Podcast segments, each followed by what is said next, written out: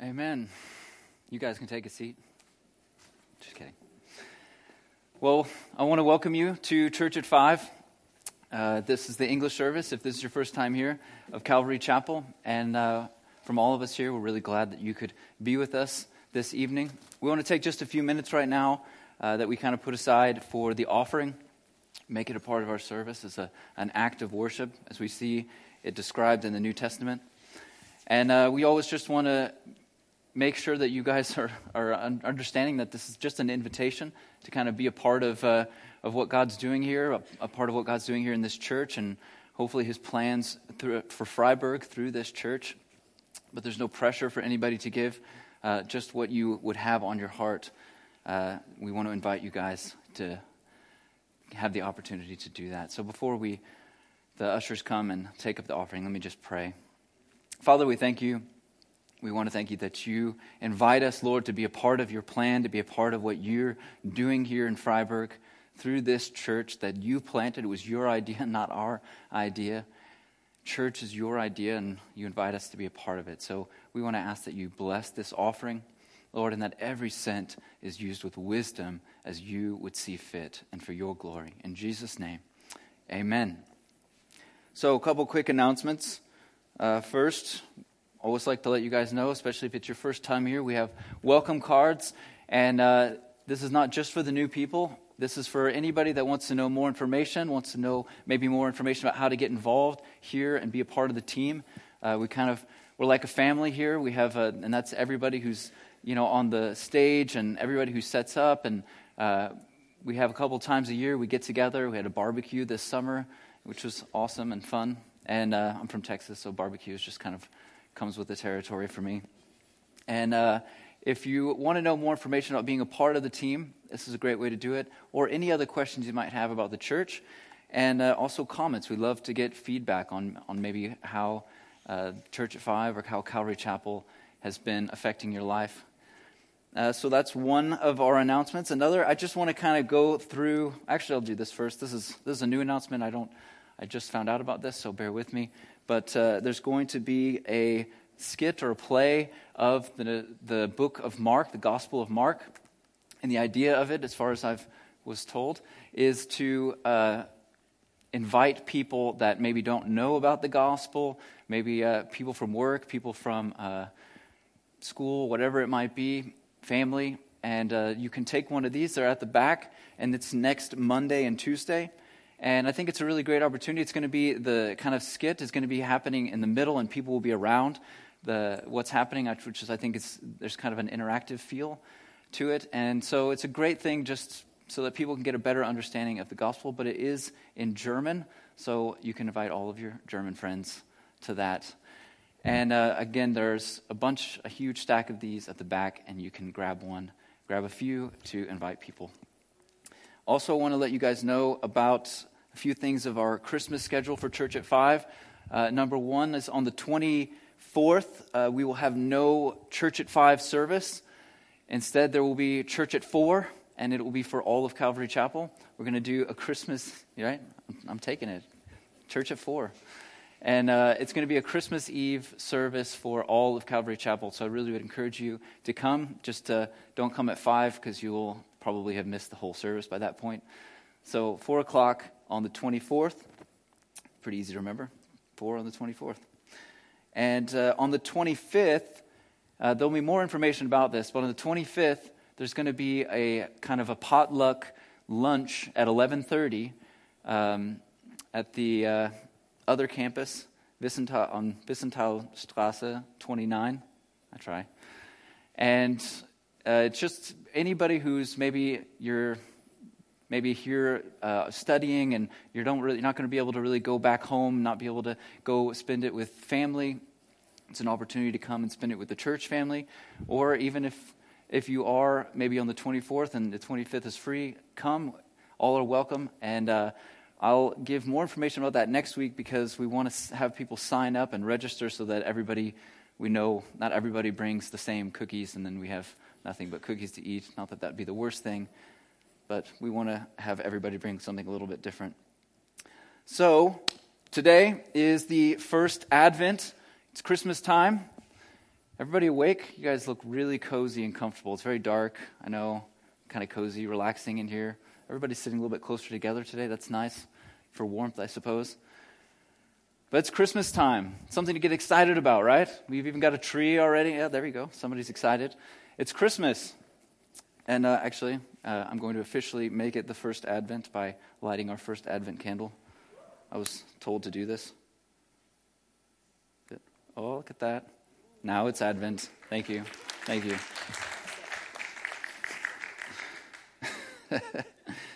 It's exciting. They're having a little too much fun back there. So it's Christmas. You guys, Christmas fans? Everybody already have their decorations up this year? No? No. Me neither. I'm a little bit I'm a little bit slow, a little lazy with that. I come from a family where the day after Thanksgiving, which is the last Thursday of November, it was fair game for Christmas decorations to come up. And uh, in our family, my mom especially, loved to decorate. Uh, it was a kind of a big thing. The Saturday after Thanksgiving, we would all have decorations. And me and my sister used to always joke that it looked like a bomb of Christmas decorations that just exploded in our house because we went over the top with Christmas decorations. But it's a wonderful time of year. I love it. I love the decorations and the Christmas markets and all the gift exchanging and watching, kind of gauging how people react to your gifts that you get them. It's always fun.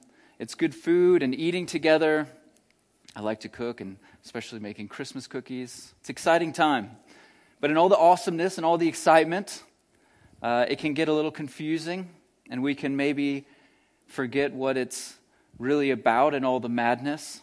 Now, I don't think I need to tell anybody here, because we're all in church, that Christmas is about Jesus, right? Everybody aware Christmas is about Jesus, celebrating the birth. And so today we're going to be going in a little bit different direction with our sermon today. It's not not so Advent-y, not so Christmassy, uh, but our service or our series title is The Gospel's Advent. So I wanted to talk a little bit about this, The Gospel's Advent, because that was kind of the title that I felt we wanted to go with this year, and so I'm going to explain a little bit of why. Uh, Advent means basically the coming of.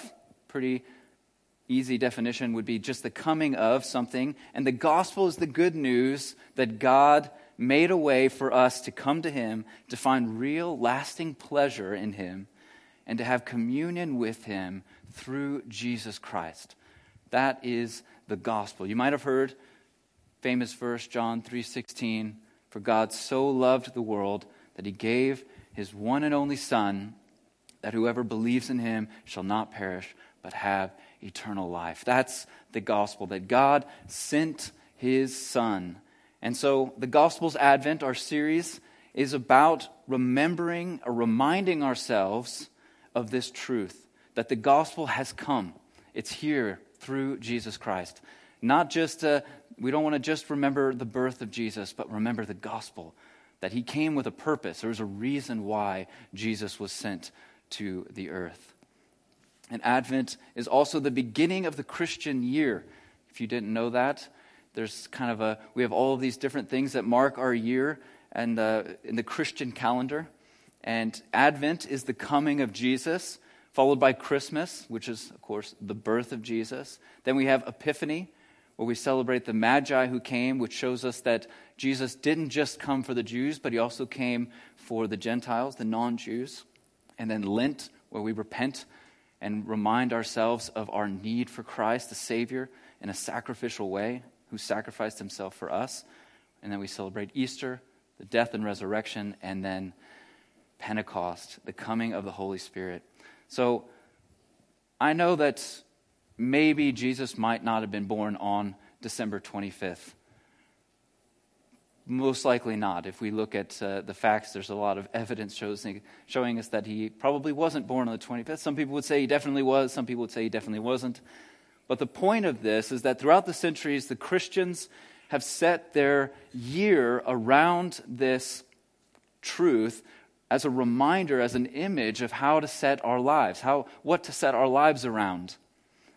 And it's a calendar year set as a Christ-centered viewpoint. And that's something worth remembering. And so this is why it's important for us to observe these occasions throughout the year, to remember them. And not because it might or might not be the actual dates of certain events, but as a reminder of the gospel, that the gospel is constantly, we'll constantly be reminded of that throughout the year. Luther said that he preaches the gospel every week because every week his people forget it. So we want to be, in any way possible, being reminded of the gospel truth in our lives. So, if you're wondering, that's why it's an Advent series, even though, again, today is going to be a little bit in a different direction. Now, as I mentioned today, it's going to be non-traditional Advent sermon, but this is something that God really laid on my heart this week, very quickly and strongly and adamantly.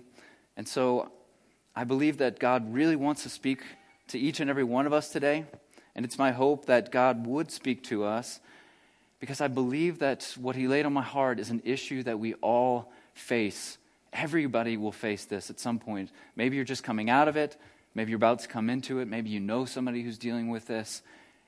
And today is about dealing with our doubts. Dealing with our doubts.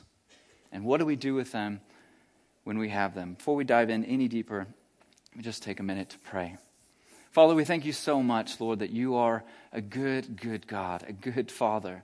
You love us, you see us, and you want to have close relationship with us. You want to know us, and you want us to know you. So, Father, I pray that you would open our hearts today to receive your word, and you would open my heart that only your truth, Father, would be spoken through me for your name and for your glory. Amen. So, if we look at Jesus' life, and actually going all the way through the prophets up to Jesus' birth, and all through his life and his resurrection, there's been all kinds of different confusions and doubts kind of shrouding him and his works. We're going to be looking at this off and on throughout the next uh, two weeks, especially looking at more specific examples of, in Jesus. But I want to focus on doubt. So there's all kinds of ideas, all kinds of interesting theories that have branched out from different doubts about what is true and what is not. One interesting one I found as I was uh, doing some research is that uh, Jesus, during his teen years, actually went to India and became a Buddhist. So don't know if you guys knew that. Apparently that happened. And uh, then he went back and did some ministry in Israel, but then went and died in his late eighties in uh India, and still has descendants in India today. And there are people who really believe this. There are books written about it. And so all kinds of ideas have, have branched out about uh, who Christ really was.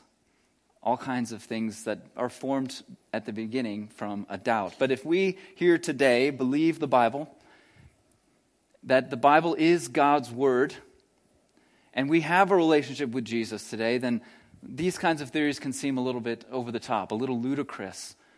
I mean, come on, that's just crazy. And I, as I read a little bit deeper into these theories, they don't hold much weight, I'll be honest. But we are still, even us who know the Bible, who believe the Bible to be true, who have a relationship with Jesus, are still susceptible. And most of us will still fall into doubts and confusion about who Jesus is, especially in relation to us, which can lead to all kinds of misunderstandings about our relationship with him.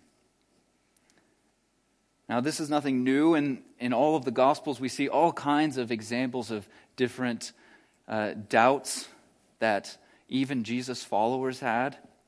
Thomas being one of the most famous, also known as Doubting Thomas. It's a kind of a dead giveaway. Where he doubted Christ's resurrection. A man who had walked with Jesus all through his ministry, seen the things that Jesus had done, heard Jesus say, I'm going to rise again. And even his friends who had seen him, the other disciples had, had said, we've, we've seen him. He still didn't believe and said, if only if I put my hand in his side and put my finger through the holes in his hand, will I believe? So doubt is nothing new. It seems to be something that even those close to Jesus experienced. And all through Jesus' ministry, the crowds were particularly fickle when it came to their doubts, kind of growing and shrinking depending on how they felt about what Jesus was saying. There are many times where we see, and many left, and then there are other times where we see crowds too much, you know, too many to number. So it kind of, the numbers came and fell. And one in particular thing I wanted to point out, that where we can see just the different kinds of theories that people were forming, is in Matthew sixteen, verse thirteen and fourteen, where Jesus asked his disciples, who do people say the Son of Man is? So who do, who are people saying that I am? Who do they think I am? They replied, some say John the Baptist, others say Elijah, and still others Jeremiah or one of the prophets. And this is interesting, especially John the Baptist, who was born around the same time as Jesus. So, I mean, at this point he was already dead, but how he could have been the same person, it's an interesting theory. I'm not sure how they got to that point. But so people were thinking, okay, maybe this is just one of the old prophets that had come back. So there was a lot of mystery, a lot of confusion, even when Jesus was right there, standing in front of them, saying the things that we read about him. Even though they had seen with their own eyes the signs and the wonders, the miracles, heard the things that John the Baptist had said about him, heard the things that he had said about himself, about who he was, and yet there was still confusion. So it's no surprise that today we still see confusion two thousand plus years later about who he really is and why we can have moments of doubt in our lives. Now, we're not going to go into the deep kind of prophetic side of this, looking at the Old Testament and all of the prophets and what they said, and, and actually not just the prophets, but all through the Old Testament, how the image of Christ is seen again and again and again, and how God's plan for salvation through Jesus Christ is goes all the way back to Genesis. We can see it clearly laid out, because we just went through that a few weeks ago. For those of you who come on a regular basis, uh, Alex uh, Rome went through very well through the Old Testament of the pictures of Jesus all throughout the Bible. So if you didn't hear it, I encourage you to listen to it. He did a really, really good job of laying that out very clearly. And so we don't want to go into a lot of that today because, again, we just went through that. Today, we're rather going to be focusing on how we can lose sight of what we know to be true. So we can have these moments where we go from, I know this to be true, to a doubt, and what happens there in between, and how the devil can use doubt to seep into our lives and to seep into our hearts and try to make a wedge, bring a wedge between us and Christ. Now for this, I want to look at a great example found in John the Baptist. John the Baptist is, a, I think, a really good example of this. And I want to start by looking at his moment of doubt. In Matthew eleven, verse two and three, when John, who was in prison, heard about the deeds of the Messiah, about Jesus, he sent his disciples to ask him, are you the one who is to come, or should we expect someone else? Should we expect someone else? He's not sure if Jesus is the one. Now, this is a powerful statement. It's one, first, it's a powerful statement of doubt about whether Jesus truly is the Messiah, the Christ. And John is really opening himself up. He's revealing his own heart and his own struggle with doubt. And I say struggle because he hasn't abandoned hope. He hasn't given up on this idea about what he once was so sure about, which we'll look at in a moment. So it's also a powerful statement of faith because he didn't just give up. He wanted to know the truth, and he knew Jesus well enough to know that with this direct answer he or this question, he would get a truthful answer back. He needed that confirmation, and he goes to Jesus to get it. So he does have still a faith. He hasn't given up, but he still is revealing his heart and his struggles with his doubt. So what makes the question also so interesting is John's background with Jesus. So they would have known each other all of their lives. They would have known each other growing up, probably saw each other on holidays. I'm not sure. We don't know much about Jesus' early years, but they definitely would have known each other. We know that uh, an interesting thing happens, and I find this particularly interesting, that John seemed to have some sort of divine revelation even before birth about who Jesus was. In Luke chapter one, verse forty-one, when Elizabeth, who's the mother of John, heard Mary, the mother of Jesus, who heard Mary's greeting, the baby leaped in her womb, and Elizabeth was filled with the Holy Spirit. That's a pretty amazing pregnancy story.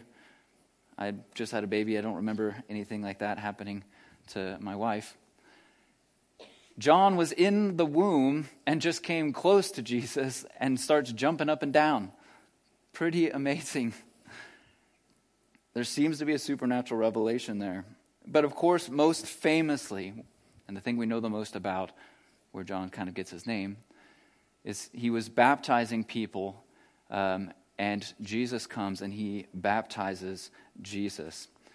And in John one, verse twenty-nine through thirty-one, I want to read one of the accounts of John baptizing Jesus. The next day, John saw Jesus coming toward him and said, "Look, the Lamb of God who takes away the sin of the world. This is the one I meant when I said, 'A man who comes after me has surpassed me, because he was before me.' I myself did not know him, but the reason I came baptizing with water was that he might be revealed to Israel." There's a lot of things interesting in that verse. One, we see that there's a moment when John knows for sure. There's a, a moment of revelation that just happened. He said, "I didn't know him before." But of course, he did know Jesus.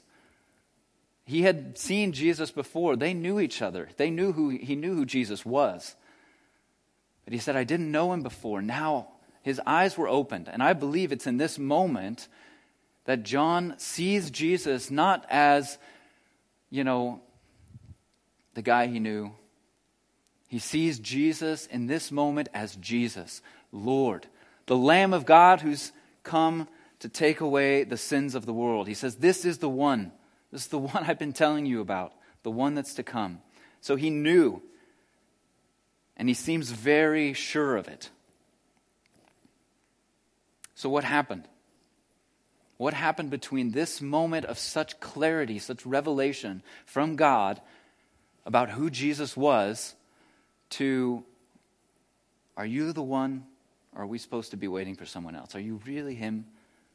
What happened in between there? As believers today, if you didn't know, this is something that we believe, that our understanding of Scripture, our understanding of who God is, is revealed to us through the Holy Spirit. Paul said that no man can say that Jesus is Lord apart from the Holy Spirit. There's a work that happens. There's a moment where we, we know that Jesus is Lord through this revealing of from God through the Holy Spirit in our hearts. And I believe that if we're here today and we're Christians, we're followers, we've, we call him Lord, we've had this moment, and I believe, at least in my experience, it was not a moment, it was many moments of revelation for in different aspects, different angles, different perspectives about who Jesus was, where I saw him as Lord. But still, there are times when we struggle with doubt, like we see with John. So what happens? How do we go from these moments of such clarity, where it's so concrete who God is, who Jesus is, and who he is to us, to, is he, is he really who he says he is? Now we're going to look at three possible reasons for John's question and doubt. Now, full disclosure, I am not John. I am not, I can't go into his mind and actually know his motive here. But all of the three that we're going to look at, I believe, are quite probable, and it most likely was more like, or more possibly a combination of the three that led him to be motivated to ask Jesus this question. But my hope is that all of us here that might be dealing with doubt, or that maybe know people that are, will have a better understanding of doubt and be encouraged that God is gracious towards us in these moments of doubt. So number one, number one reason, a possible reason of why John was motivated to ask this question is because Jesus was not exactly what John had expected him to be. He wasn't exactly the picture of who he thought he would be. Jesus didn't work in the way that John might have expected, and Jesus didn't appear as John might have expected him to appear. There's a lot of Old Testament. Uh, this was a big problem with the Pharisees, and a lot of the Jewish leaders, they, they saw the Messiah coming as someone mighty, as a king, as a, as a ruler that was going to set them free. And I don't think that John was in that extreme. This was a, a guy who ate locusts, bugs, by the way, and honey as a diet and wore camel hair clothes. And, you know, I don't think he really needed an elegant king, but he did have certain expectations. If we look at Matthew chapter three, Matthew chapter three, verse eleven and twelve, this is the words of John about Jesus. I baptize you with water for repentance, but after me comes one who is more powerful than I, whose sandals I am not worthy to carry. He will baptize you with the Holy Spirit and fire. His winnowing fork is in his hand, and he will clear his threshing floor, gathering his wheat into the barn and burning up the chaff with unquenchable fire. This is a very strong image and vision of who the Messiah was meant to be. Separating the chaff from the wheat is an image of, and that's that fork thing's like a thing they would throw up the grain and let the wind carry the chaff away to be burned. The chaff and the wheat The wheat being pulled into the barn is an image of the righteous being pulled into God's fold. And the chaff is the wicked, to be burned with unquenchable fire. That's this is this is a, a very graphic image of, of who the Messiah was supposed to be. And this is John's words. So he could be sitting here in prison thinking, why am I in prison? Why hadn't Jesus come in and brought reward, brought in the righteous? And John was a righteous man. Jesus himself calls him righteous. He is a righteous man. Why isn't he being brought in to the barn? And why aren't the wicked being burned? What's happening? We're supposed to be fire raining down here. Judgment. The Messiah was supposed to bring judgment, is the image that John had. So instead, He, we, we, we saw earlier, he heard about what Jesus was doing. The wicked aren't being burned, they're being healed. What's, what's going on? Why are we, not that John had any problems with Jesus healing people, I don't want to make that implication. That's not what the problem was. It's just that John had a certain perspective about who Jesus was going to be when he came. And I don't think, it wasn't far off. He had a lot of the right words, just not the right method. Jesus, God had his own plan, his own way that he wanted to unfold everything. Because, yeah, without getting too sidetracked. And we today are creative. We're creative creatures, which is a beautiful thing. But we can also tend to create our own expectations on who Jesus should be in our lives, how he should work, especially how he should work in situations and to our specifications in our lives. Why am I still in this situation?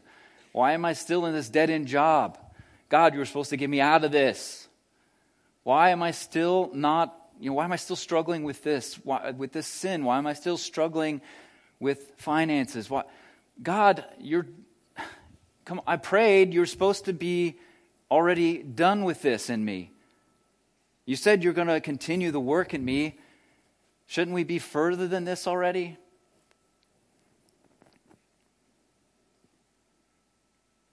We can hear what we want to hear, and we can see what we want to see in Jesus sometimes. And sometimes, I'll, I'll warn you, we can be kind of wondering, God, why haven't you answered my prayer? But sometimes he says no, and we don't want to hear no. Or maybe he says yes, and we didn't want to hear yes, and so we choose to not accept it. I'll just ask again. Maybe the tenth time I ask, he'll change his mind. We can forget what we knew. And this can this can come into and, and be a hindrance in our personal relationship with our Lord and Savior. We have this real relationship with a real Lord, a real Savior, but he's not a magic, he's not magic, he's not a genie. Can't just rub the lamp and ask him for whatever we want. He is Jesus, and he stands outside of us. He stands apart from us. He is who he is. He says, I am. He is eternal. He is God Almighty in the flesh. And we have to be careful about trying to create our own expectations. In extreme cases, I think, we create our own version of Jesus. So not just what we expect from Jesus, but who Jesus is. The Jesus that I know would never judge anybody. The Jesus that I love just has nothing to give but love. It's all peace and rainbows and butterflies with Jesus. But if you read Revelations, it's a different image of him coming down on a white horse, flaming sword. He is love, but he's so much more than just love. We have to be careful not to hold on to one attribute of Jesus and then create our own version of him from that. So when people say, my Jesus, I say, well, you're probably right, but be careful it's not the Jesus that you might not be worshiping the Jesus that's in the Bible. You might be creating your own, which is idolatry. When we create our own expectations or even our own version of Jesus, and it becomes our version of the truth, we will be confused when he doesn't, when the real Jesus doesn't fit into the box that we've made for him. This, this is who you are. Why aren't you fitting in here? Because he doesn't fit in the box. We can't create a box for Jesus to fit in. And when he doesn't, when we look at the Word of God, this doesn't make sense with G- who I see Jesus to be. When we don't fit it and he doesn't fit in the box, we then can have doubt. So we want to know him. And Jesus warns the Pharisees about this in John five, thirty-nine through forty. Who, and they were all over the place with uh, their interpretations of Scripture. And he says, you study the Scriptures diligently, because you think that in them you have eternal life. So they weren't understanding it. They weren't getting the truth. These are the very Scriptures that testify about me, yet you refuse to come to me to have life. They missed it. They were trying to create their own version of the Messiah, their own idea of salvation from what they read, instead of seeing it for what it really is, as it is. This is how to truly know him best. Let Jesus be Jesus. Let him be who he is. So we want to read about him. We want to study his word. We want to know him from his word. That's where we learn him the best, where we have all these accounts. That's the purpose of the Gospels, is so that we can know who he was, see what he did. But we also, we don't want to be like the Pharisees, so we don't want to stop there. We also want to ask for the revelation of the Holy Spirit as we read. We want to pray as we read, so that we don't find ourselves creating our own or seeing just what we want to see, but seeing the truth as revealed by the Holy Spirit. So we want to read the Word. We want to ask for the revelation of the Holy Spirit. We want to ask the Holy Spirit to speak to us through his Word. The Word of God is alive and active. So we want to trust the Spirit to be speaking to us. And three, we want to have fellowship with other believers. This is important. This is the importance of small groups. of, of coming to church, being in a community. This is why we're in, Christianity is not about an individual person. Never, never seen in the New Testament, never talked about. We are the church. We are the body of Christ. And when we come together, when we're in this collective, the margin of error is reduced because we're keeping each other accountable. We're keeping each other in check. We're talking about what we're learning, what we're knowing, what we understand about Scripture, so we can learn and grow also from one another. This is important. We want to have fellowship with one another. So read His Word, trust in the Holy Spirit to lead you, and have fellowship. Talk about what you know. Talk about what you read with one another. So that's number one of the three points. Another possible reason for John's question is that he was in such a low place in his life. He's in prison. He's facing death, on death row, as it were. He had spoke out against Herod. Not a good idea to speak out against political powers. And uh, so he's arrested. He's imprisoned. Facing death. And in this place in his life, it's hard not to blame him for having doubts, to be in such a low, dark place. When we find ourselves in low spots, in hard seasons, in dark places in our lives, it's easy. This is where the devil loves to work on us the most. And I'm going to tell you what I've what I've seen in my life and what I believe. The devil's not going to come in and change your thinking. He's just going to plant a seed. And when we're in a dark place, when we're in a low place, we tend to be the one who waters that seed, make sure it's nurtured and grows into a really strong, powerful doubt or fear or anger. He just plants a seed of doubt. And when he does, It, if not removed, it will fester in our minds and grow. So what do we do then? I think a good example, somebody who had doubt, and I think, actually I would add to my, my notes here that also John, in going to Christ, again, it was a, an act of faith, that he didn't just let this thought consume him of, is he the one? He went to him. He went to Jesus and said, "Are you the one?" And we're going to look at his answer at the end. But also another example of this is in Mark chapter nine, verse twenty-three, twenty-four. Jesus, uh, a, a man whose son is in desperate need to be healed, comes to Jesus and says, "If you can, will you heal my son?" Now, he was in a dark and desperate place. Maybe this was his last place to turn, but better to turn to Christ than anything else. And Jesus says, "If you can," said Jesus, "everything is possible for one who believes." Immediately the boy's father exclaimed, "I do believe. Help me overcome my unbelief." So this here, it's here that the battle against doubt and unbelief in our lives, in these, especially in these dark places, these dark times, these dark seasons, begins to be won in the moment when it's brought to Christ, in the moment when that doubt, when that fear is brought to Him. Really powerful verse. "I do believe. Help me overcome my unbelief. Help me overcome the doubts that I have." So we can come to Christ. We can bring those things to Him. No matter what we're facing. Are you facing fear? Are you facing loss? Hurt? Have you experienced betrayal? Do you feel lonely? Alone?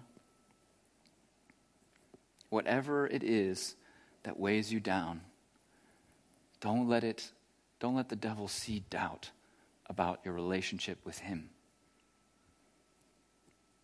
As soon as, and if he does, if you do have that doubt, take it to Christ. Don't hold on to it. Don't try to understand it. Don't try, all that does is just water it and help it grow. Bring it to Him. Bring it to Him. If you bring these things to Him with a sincere heart, I believe fully He is always faithful to come and meet us where we are. When we come to Him, everything is possible when we believe, and the act of coming to Him is an act of faith. It is an act of belief. And he is faithful there, waiting for us and ready to give us rest and peace in our hearts. So number three of reasons, possible reasons for John, John's doubt coming to Christ, why are you the one or should we wait for another, is that John may have had a fear that he had just made a huge mistake. I imagine him sitting, contemplating. He's in prison. He's got time. Thinking about all of his ministry. Hearing about what Jesus had done. And maybe it suddenly just hits him. This thought hits him. I imagine it hits him like a rock. And he has to know. He has to know, is Jesus the one? Because, you see, John had handed a lot of his ministry over to Jesus. He told a lot, many of his disciples, hey, better to follow him. Follow this guy. He's the real one. He's the one that you're meant to follow, not me. He baptized Jesus and said, he, he's the Lamb of God, the one that's here to take away our sins. He said this publicly. So what if he was wrong? What if he had missed it? What if he had messed up? And he had led all of these people to follow the wrong man. And I think in this moment, a, a fear comes over him. Maybe he was thinking, I'm in prison as a punishment from God for leading people astray, that I've messed this up. How could I have been so dumb? How could I have misunderstood? Again, coming from this place where he was so confident to so unsure that he needed to ask. How easy it is for us to lose sight of what was once so clear to us, especially when we look at ourselves. We know ourselves. We know the things that we stink at, the things we mess up, the things that we fail at.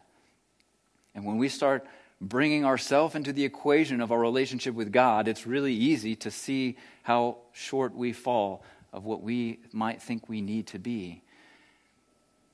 And we might quickly blame ourselves, forgetting that what God has truly revealed to us remains true even if we forget it.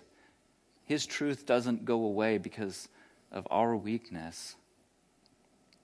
And this doubt can lead us to sever our relationship with Jesus because we messed up too bad. We don't deserve him anymore. We don't deserve his forgiveness. We've missed it. We deserve punishment. We deserve this low place, this whatever it might be. And this is why remembering the gospel is so vital all throughout the year. All these different things we do in the Christian year, to remember the gospel, because the gospel says things about us, that we are righteous before God, that we are forgiven. Not sometimes, not this week, but maybe next, always. We are forgiven. Our sins are covered by the blood of Christ. We are made pure, white as snow before God, and our faults and our sins are separated from us as far as the east is from the west. We are completely set free from those sins, those mistakes, those things we've messed up. So any time we come to this place where we start to feel unworthy, to start to feel like we've messed things up too bad, this is a lie. This is a lie. Don't hold on to it. Don't water it. Don't feed it. Bring it to Christ. And when we bring it to him, we're quickly reminded of the gospel truth, that it has no weight, it has no power, that his truth about us and our relationship, our relation to Jesus, is always the same, always trustworthy, always true, because we did nothing to deserve it in the first place. So we're always in right standing before God through Christ. No matter what you did this week, today, this month, you're in right standing with God right now, today. And we never want to let our mistakes breed doubt about our relationship with Jesus. That doesn't come between us and him because we've been covered by the blood. That's a lie that the devil uses. So in closing, what do we do with all this? First, I want to look at Jesus' reply to John's question. Finally, we'll get some resolve here, maybe. So John asked, "Are you the one?" Matthew eleven, four through six. Jesus replied, "Go back and report to John what you hear and see. The blind receive sight, the lame walk, those who have leprosy are cleansed, and the deaf hear. The dead are raised, and the good news is proclaimed to the poor. Blessed is anyone who does not stumble on account of me." This is a really powerful section here. He's not saying that his that these things in themselves are the evidence. He's actually referencing Isaiah, who talked about all of these things. All of these things are referenced in Isaiah as a prophecy about the Messiah that was to come. So what Jesus is really saying to John is that, because Jesus knew that John would have known these scriptures, he would have known this passage. So he's saying, I know that I may not be exactly what you pictured. I may not be doing things exactly the way you saw them, the way you thought them to be or should be, but I am the one about whom this is written. This was written about me. Look at what's happening.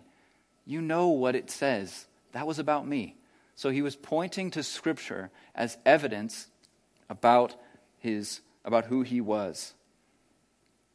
And he really seals this in with verse six, where he does this kind of a light rebuke, I think, where he's kind of pointing out that those that see Jesus as Jesus and those who let God's plan unfold the way God intends for God's plan to unfold are blessed. They are blessed, contrary to the one who is stuck and stumbles on these things because of who they expect or envision Jesus to be. Blessed is the one who doesn't stumble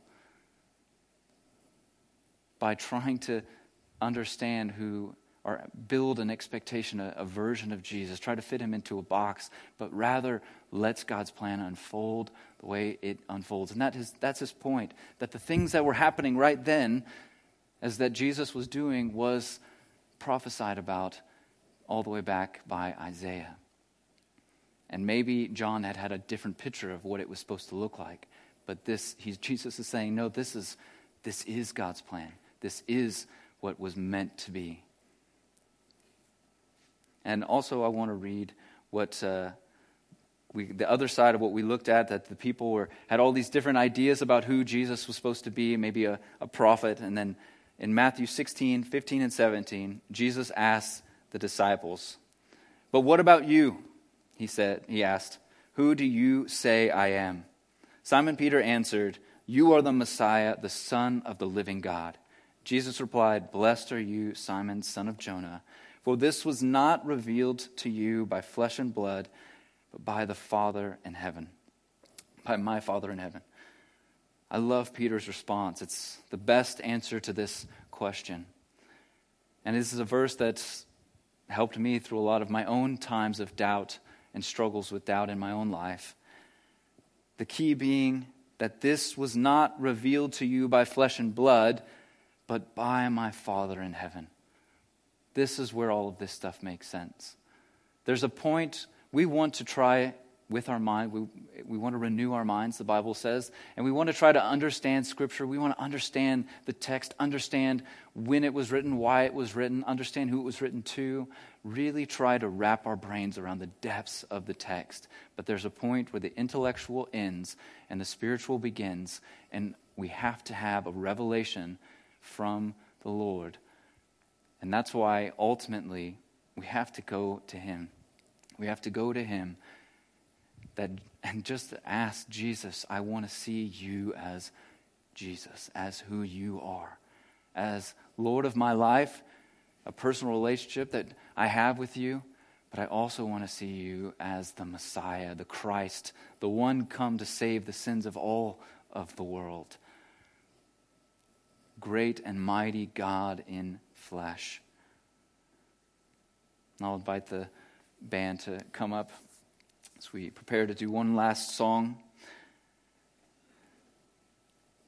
And I just want to end by saying, if that's not you, if you don't have a relationship with him today, and you are interested, you're curious about this, you can pray that. You can just pray, God, I don't know. This does, it doesn't make sense to me. It, it's it seems like ludicrous, which logically it does. The things that we believe about the Bible are a little bit ludicrous. The Bible says, or uh, God says that uh, you know the the wisdom of God is foolishness to man. It's there's a point where the intellectual ends, and you can come to him and say, God, I, this is this is where I come to. Show me your truth. And for those of you who've had truth revealed to you, and you're maybe now struggling with doubt again, don't let it grow. Bring it to him. And if you need to talk or pray, please come to me after the service. Let's do one more song and worship God together.